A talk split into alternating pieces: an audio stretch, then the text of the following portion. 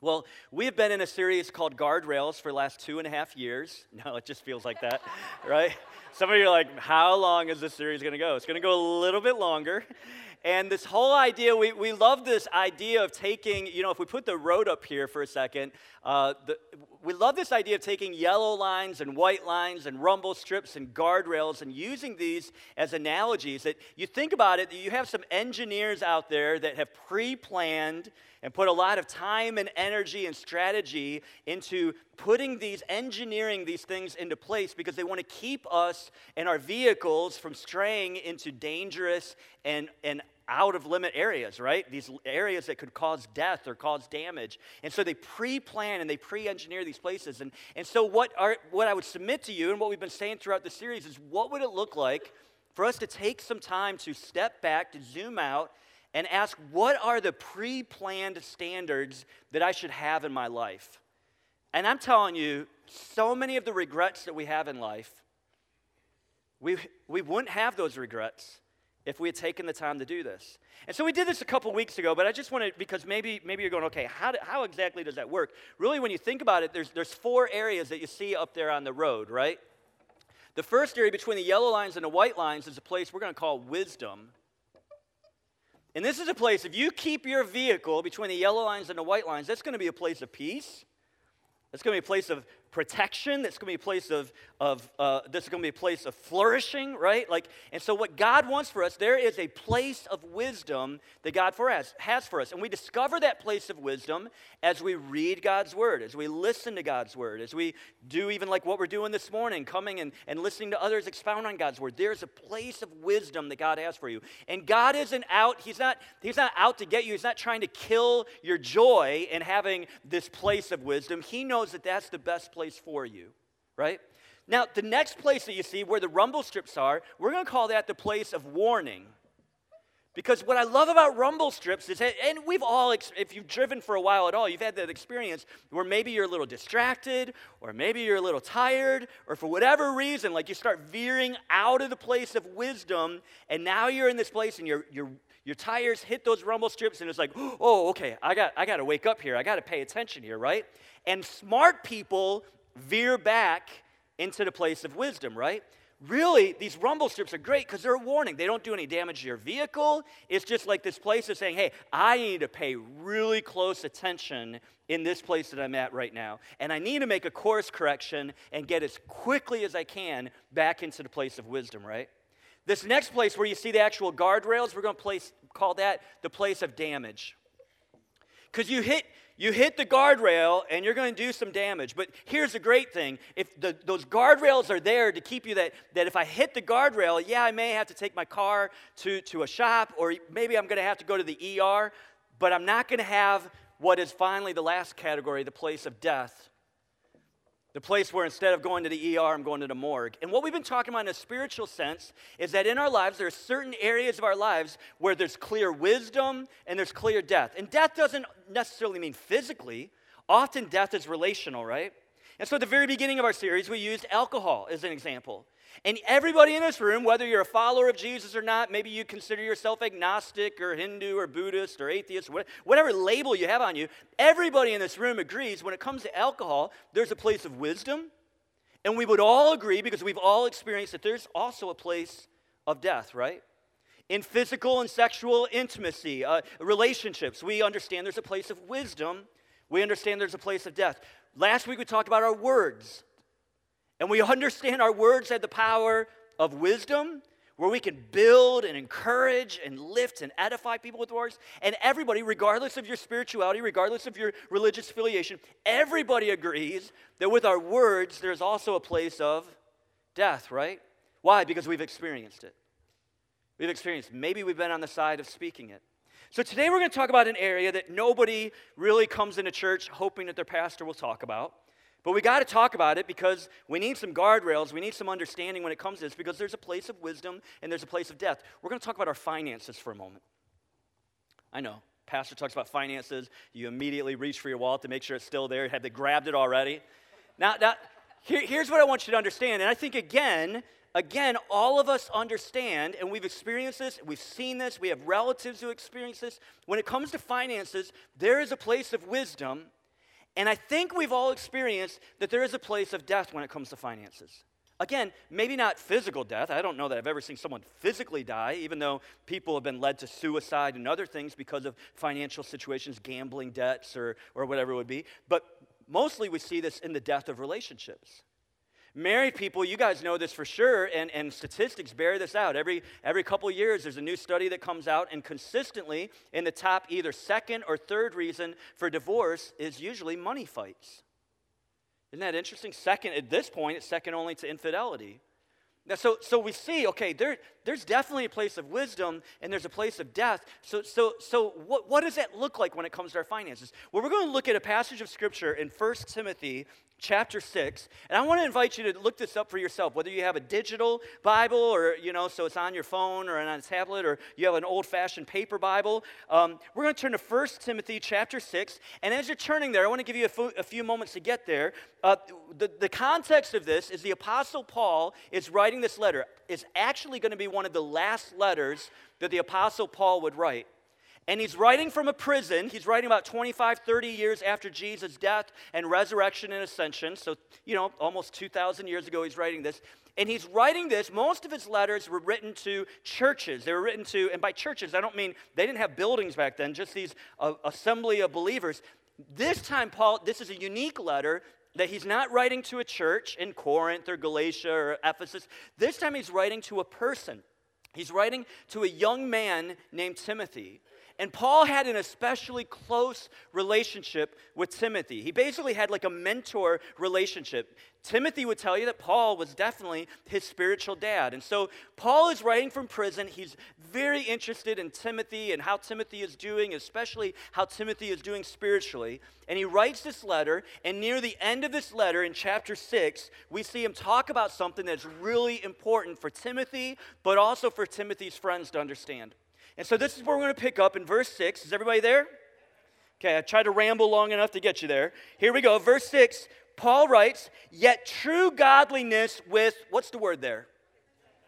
He says, Yet true godliness with something really important, contentment, is itself great wealth. Let's just pause for a second. Paul is, this is a huge statement that he's making. He is submitting that if in addition to just our general sense of godliness, if we would add something called contentment, that that in itself would be of great wealth to us. It would be, in other words, this would be the most valuable thing for us. He says, true godliness with contentment is itself great wealth. After all, and here's his rationale, we brought nothing with us when we came into the world, and we can't take anything with us when we leave it. And we all understand that. Most of us in this room have been to funerals. You've been in a funeral procession. You've never seen a U Haul attached to the hearse, right? It just doesn't make sense. People, you know, out of nostalgia, people will throw things in the casket with the person, but we know they're not going to actually be able to use those things. And so Paul's saying, listen, when you die, you don't take any of this with you. All the stuff that you spent all of your life trying to accumulate will eventually be put in a yard sale.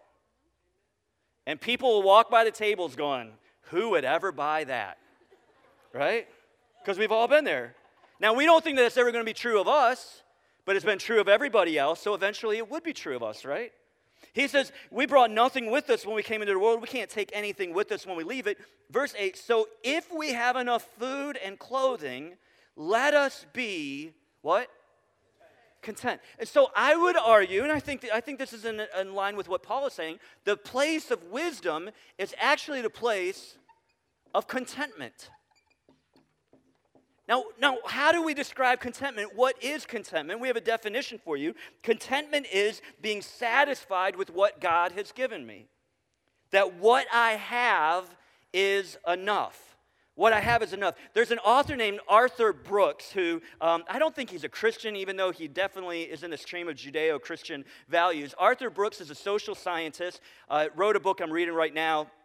Uh, uh, can't even remember the title, so I guess it's not important. Uh, From Strength to Strength is the name of the book. And he talks about a definition of contentment. I've really been kind of chewing on this, and I think, I think there has something to do with it. He would say contentment, so that's a C, equals what I have divided by what I want. Contentment is what I have divided by what I want. And so his argument would be that if we want to if we want an increased amount of contentment in our life, we either have to do one of two things. We either have to have more or we have to want less, right? Like th- this is the way of contentment. And he argues as he as he continues in the book that the having more never works that really what we need to do as a society, as individuals, families, what we need to do is want less. So, so even, even social scientists are telling us that contentment is the way to experience true fulfillment, true fruitfulness. This is what Paul said almost 2,000 years ago. He said, you know, in, in the midst of all of your spirituality, your godliness, man, you need to add contentment. Contentment is where it's at, right? So, what is, if this is a place of wisdom, contentment is a place of wisdom, what is the place of warning? Well, Paul goes on in verse 9, and he says this, and go ahead and buckle your seatbelts right now, because he says, But people who long to be rich fall into temptation and are trapped by many foolish and harmful desires that plunge them into ruin and destruction. When I first started really thinking about this passage, this is like the guardrails, isn't it? He says there, there is such a thing as warning and damage. It, if you don't get this figured out, this is going to lead to a place of death. He says, Many are trapped by many foolish and harmful desires that plunge them into ruin and destruction. He says, verse 10, and you've probably heard this before for the love of money is the what? The root of all kinds of evil, right? And some people, craving money, have wandered from the truth and pierced themselves with many sorrows. So I would say the place of warning, if the place of wisdom is contentment, the place of warning is more. More. I need. I want. Bigger, better, new, improved, right? And here's our problem, especially in the United States of America, with all the blessings we have. I wouldn't want to live anywhere else in the world. I'm so grateful that I live in this country. But here is our constant struggle and tension is that we are surrounded, and even when it's subconscious and we don't realize it, there are billions of dollars of marketing at work in our culture to cause us to increasingly say, I have to increase the want. Bigger, better, new, improved. You go to Kroger and get a tube of toothpaste. And you walk down the aisle of toothpaste. Isn't it amazing how much toothpaste there is, right? Carrie will ask me to go to get toothpaste, and I get paralyzed because I'm like, what if I make the wrong decision, right? Honestly, most of the time I'm going, which one's the cheapest, right? Anybody in that category, right? Here's the intriguing thing about toothpaste. We're talking about toothpaste. Look at the boxes. Next time, maybe you don't believe me, so fact check me at Kroger's or Walmart or wherever you're at the next time you're going to get toothpaste. When you look, look at how many boxes have the word new or improved on the boxes. Right? Why do they do that? Because they know that I, I need, whoa, new, new toothpaste? Improved toothpaste? Listen, it ain't new and it ain't improved right? Maybe they put a little extra dye in there to make the green greeners or, or whatever, but there's nothing special. There's nothing special about it, but ooh, new, improved, right? And even you go to something like an iPhone 14. Oh, I need the iPhone 14. I'm going to my son's high school graduation in about an hour and 50 minutes. This thing's going to start. And I, I, need, I, need, I need that phone so I can take better pictures. I mean, memories, right? That, wait, I need, I have to have it, right? And here's what social scientists will tell us that within 24 hours to at the most two weeks, I find myself now wanting something else. Like it said, and we've all had that experience, right? Like, oh, if I had this new car, then life will be great. Everyone will think I'm the best, right? Oh man, this would be the greatest, right? No, it won't be. Because a couple weeks later, I'm instantly already going to, I need. I, see, the place of warning is as soon as I start going, oh, I, I need, I want bigger, better, new, improved. In fact, would you say these words with me? Because maybe they'll resonate and echo in a couple weeks from now. Hear the four words new, improved, bigger, better. Say it with me. New, improved, bigger, better. One more time. New, improved, bigger, better. That's the place of more. And that's the place of warning. And we, listen, it's just a tension you're going to fight for the rest of your life as long as you're in this culture because the whole idea is to get me to think I need something bigger, better, new, improved.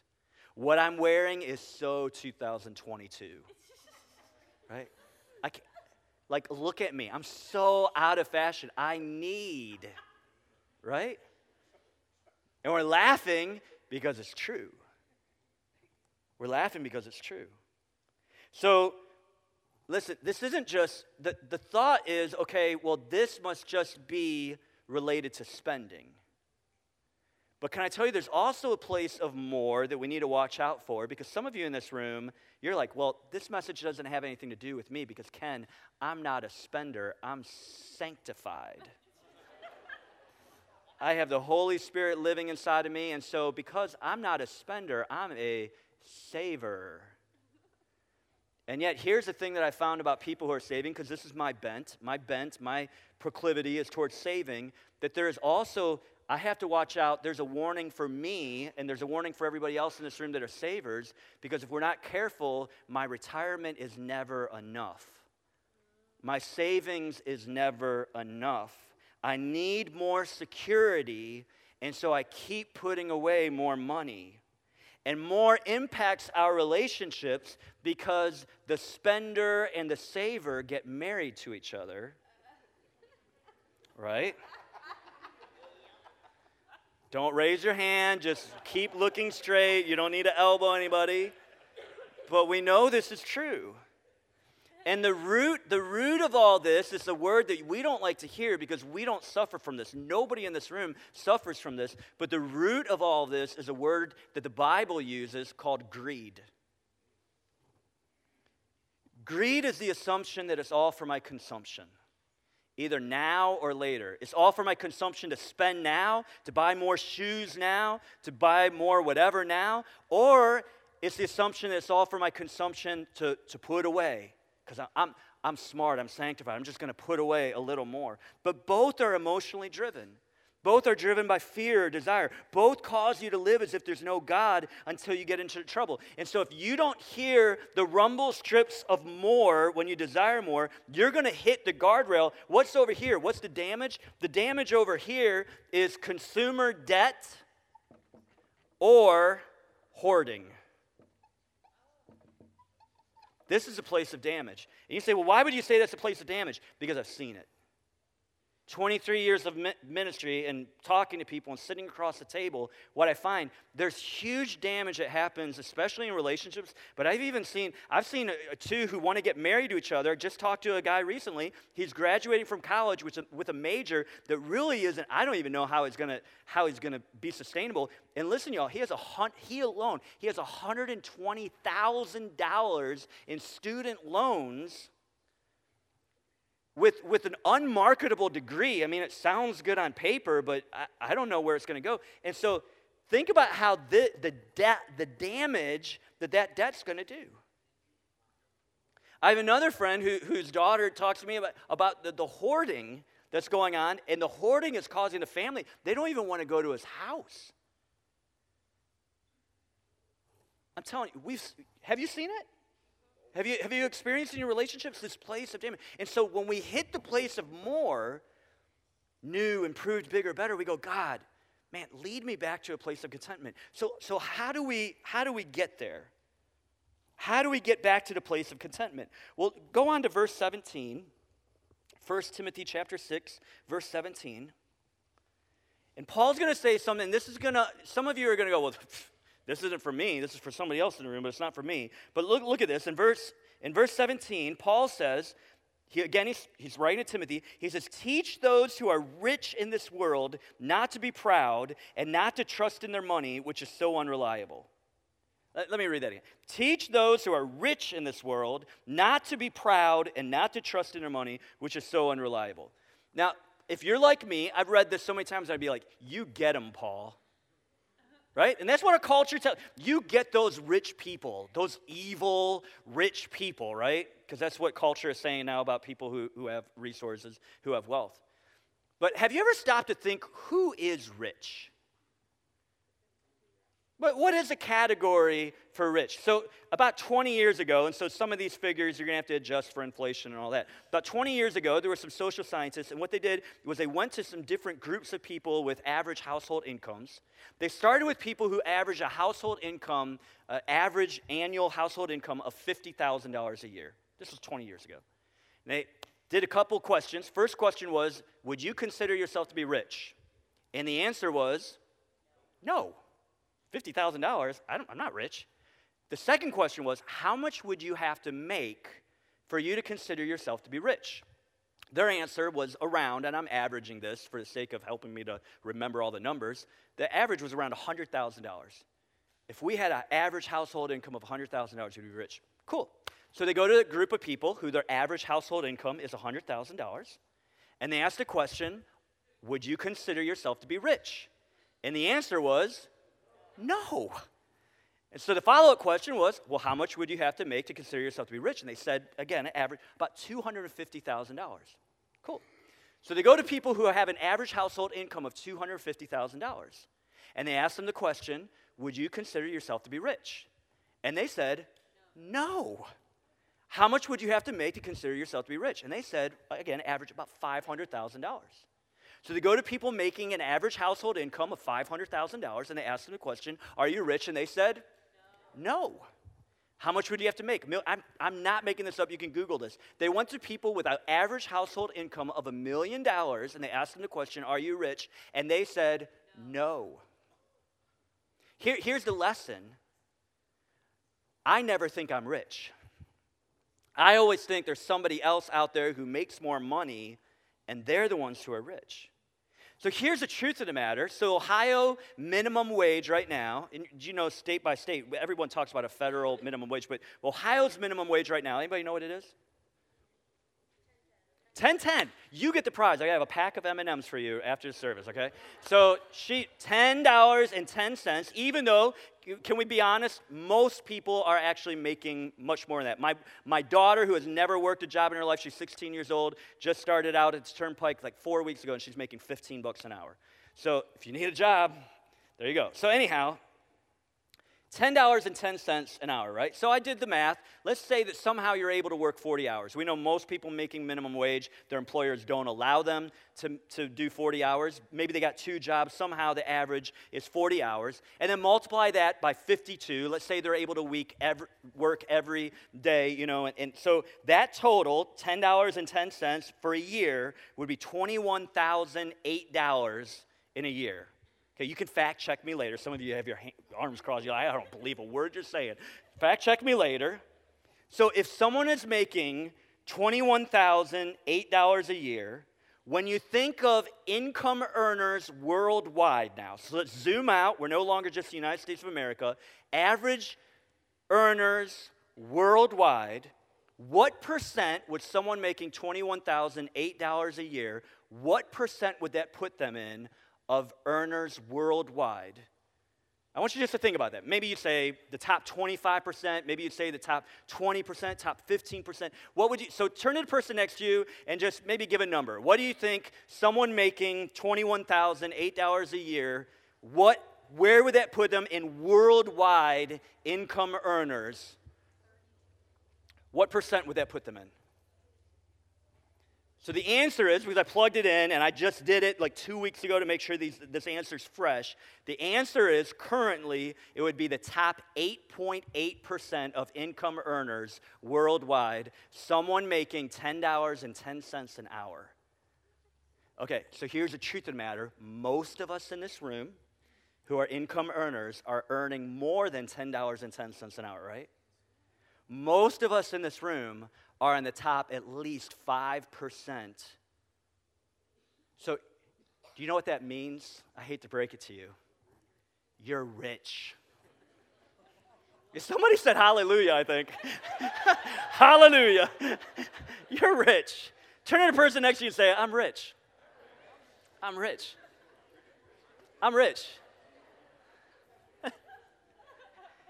So we, we, have, we have been telling our kids this for years. I remember our kids being, I mean, they're elementary school age, and I, we, we'd sit at the di- dining room table. We wouldn't do this every night. Every once in a while, I'd just say, hey, kids, do you know that we're rich?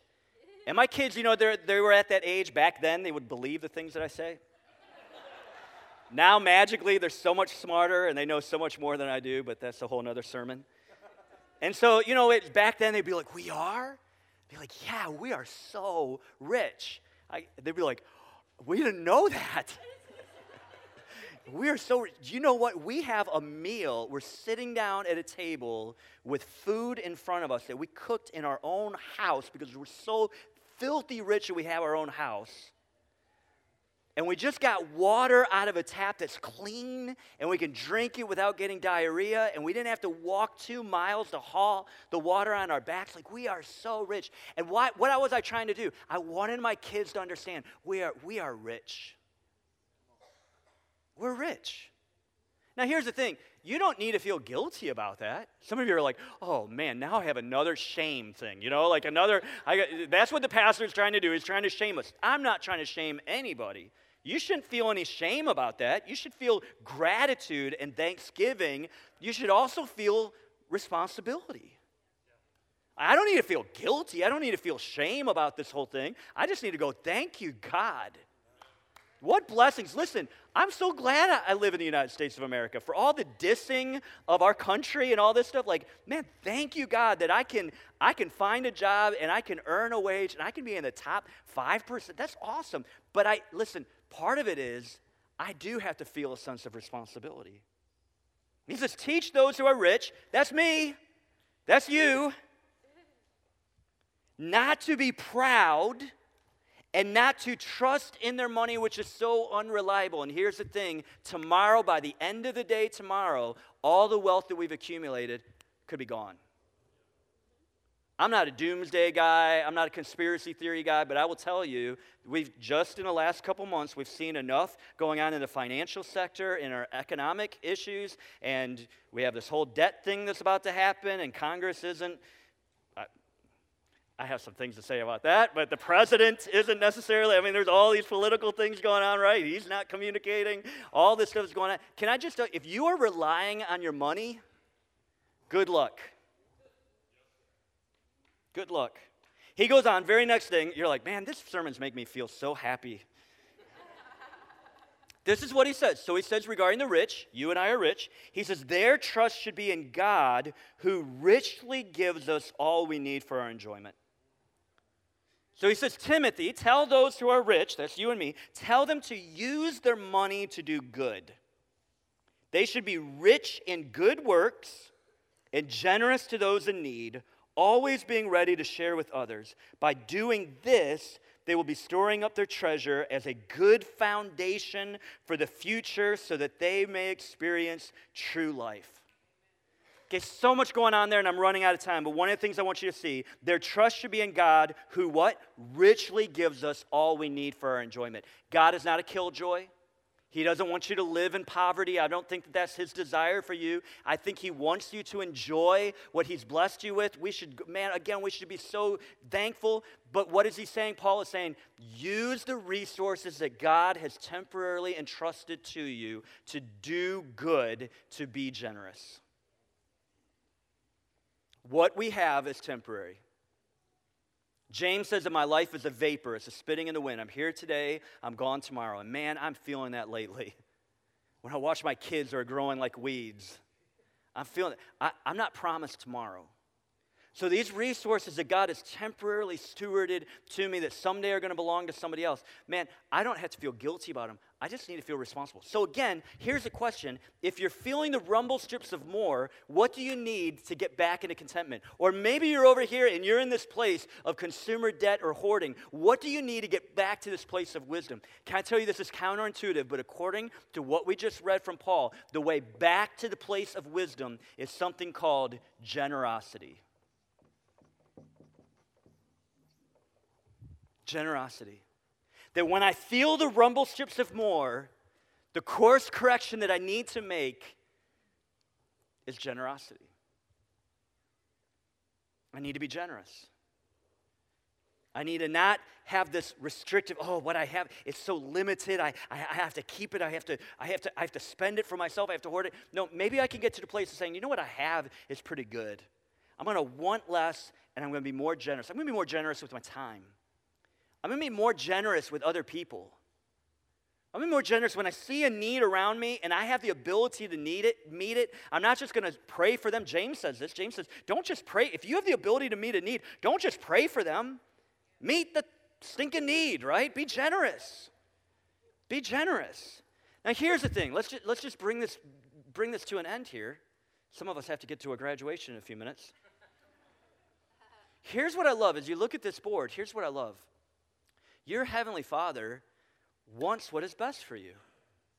Contentment isn't a bad thing. Contentment is, what even social scientists who, who aren't even Christians would say, man, this is the place. Yeah, there's going to be orange barrels. Yeah, there's going to be roadkill. Yeah, there's going to be, you know, all the potholes and all that stuff.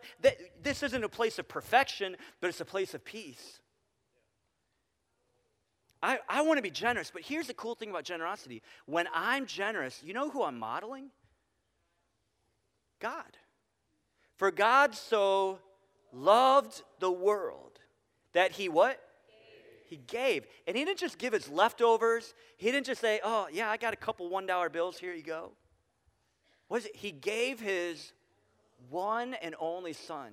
The word in the, the, this word, a lot of your translations use the word begotten son. In the Greek, it's a really interesting word, and it's, it's of himself. He, he, he didn't just give like somebody else, he gave himself. Jesus is the Son of God. So God so loved the world, and He saw our depravity, and He saw our rebellion, and He saw how we live for ourselves, and He saw our greed, and He saw our hoarding, and He saw all, all, the selfishness of our lives, all the lack of compassion. He saw that, and He saw how that sin separates us from Himself. He so loved the world, He so wants us to be restored to Himself. He so wants us to, to know Him and to experience Him. He so loved the world that He gave. He was generous. And He gave of His best. He didn't give His leftovers, He gave of Himself, His one and only Son. That whosoever believes in Him. Now, this word believe isn't just like believe, like, yeah, I believe Abraham Lincoln was a president. He was the 16th president of the United States, right? You can fact check that later. I think he was the 16th. Right. I believe Abraham Lincoln. No, no. This word believe is to put the full weight of your dependency upon. That whosoever goes, you know what, I'm not going to depend on wealth. I'm not going to depend on my resources. I'm not going to, those things aren't bad, but the love of those things is bad. I'm not going to put the, my full weight of dependency. Our economy could, could collapse tomorrow. I'm going to trust in this God who so loved me that he gave his one and only Son. That whosoever believes in him will not, what's the word there? Perish. Will not end up in this place of death of relationships, of relationships, a death of a relationship with God, a death of relationships with other people, the people I love. He says, so that I don't want you to perish. I don't want that for you. That if you would believe in him, you won't perish, but you will have instead, rather, you will have everlasting life. And that's not just when you die, that begins the moment that you put your trust in Him, that He has life for you, abundant, overwhelming, overflowing life for you, like right now. That regardless of what you're walking through, that you can have peace that you can have the knowledge that He is with you, even when you're walking through the valley of the shadow of death, that you know that He is with you. He's present, He loves you. So maybe you're here today, and yeah, we started with a sermon on, on, on, finances and all that, but here's the most important thing that you could get out of all of this is your Heavenly Father so loves you, so cares for you, so head over heels in love with you. He doesn't want you to perish. He has a way of wisdom for you, He has a path of life for you, a path of peace. And when we are generous, we most reflect our Heavenly Father who's been generous to us. So maybe you're here. In fact, I believe that there's at least an individual in this room that you you have been far from God. Maybe you grew up in Christianity, you've been far from God, and, and there's just been this drawing And you can't even explain it. I would explain it that it's the Holy Spirit drawing you to Himself because He loves you so much. And He's drawing you and He's saying, listen, you're in a place of warning, you're in a place of damage, death. And I'm not even talking about finances anymore. I'm just talking about in general in your life. And He is calling you and He's saying, hey, I have a better place for you. But in order to move to this place, you're going to have to respond to my generosity. You're going to have to come to the place of recognizing I can't. I don't have what it takes. I'm broken. I'm helpless. I'm powerless. God, I am sin stained and sin covered. I absolutely need you. And here's the great thing when we cry out to Him, He says, I'm here. And I have all the grace and forgiveness and love for you. I'm a generous God, and I will forgive you and I will reconcile you to myself, and you can experience the peace that you've been looking for. But it requires surrender. It requires putting the full weight of your faith and your belief in Him and saying, God, I trust you with my life. Lead me, forgive me. I'm going to ask you to stand to your feet. If you're here and you say, Ken, I need Jesus in my life, I ask you just to close your eyes for a moment. Say, Ken, I need Jesus. I need Jesus. Maybe you've maybe you grew up in an environment, you followed him, maybe, but but you find yourself in a place you're just going, I I have walked away. Jesus is no longer in the throne of my life. He isn't calling the shots of my life. I need Jesus. If that's you, would you just raise your hand so I can pray for you? We're not going to embarrass you. We're not going to call you out. Yeah, I see you right there. I see you, and I see you. I see you right there. I see you, I see you, I see you, I see you back there. After I've acknowledged you, you can lower your hand. Anybody else? Anybody else want to join it? I see you right there, bud. Yep. Anybody else? You are so loved. The enemy is a liar. He will tell you you're not lovable. He'll tell you that you're worthless. He'll tell you that God could never take you back after what you've done. It's a lie from the pit of hell. You are so loved. You're so loved. If you raised your hand a moment ago, would you join me in just praying this under your breath? Just say, Jesus, have mercy on me. Jesus, have mercy on me. I believe you're the Son of God. You died on the cross for me. You proved your power and your authority when you were resurrected from the grave. Take my life. I surrender to you. I give. Forgive me of my sin. Empower me to follow you. In Jesus' name, amen. So many of you responded. Before we dismissed you, can I ask you to do a couple things? Pastor Aaron mentioned your connection card at the beginning of the service. If you raise your hand, please help me out. Take out that connection card.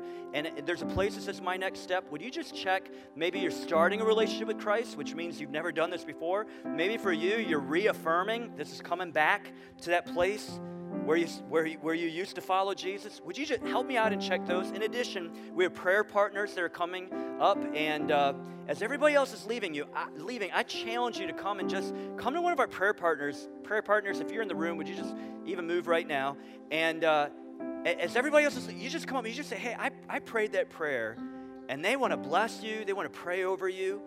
Um, if you check that on your card and you give us your address, we have something we're going to send you this week. And we just want to help encourage you because the greatest decision that you can make in life is to follow Jesus. By far, everything, He can help you with all the other stuff, all the damage of financial mistakes, all that stuff. He can help you through all that. It's surrendering your life to Him, is the starting point of this journey. Amen? Hey, we love you. Don't forget next week, one service at 10 a.m. We love you. Put it on your calendars. We'll see you soon. God bless you guys.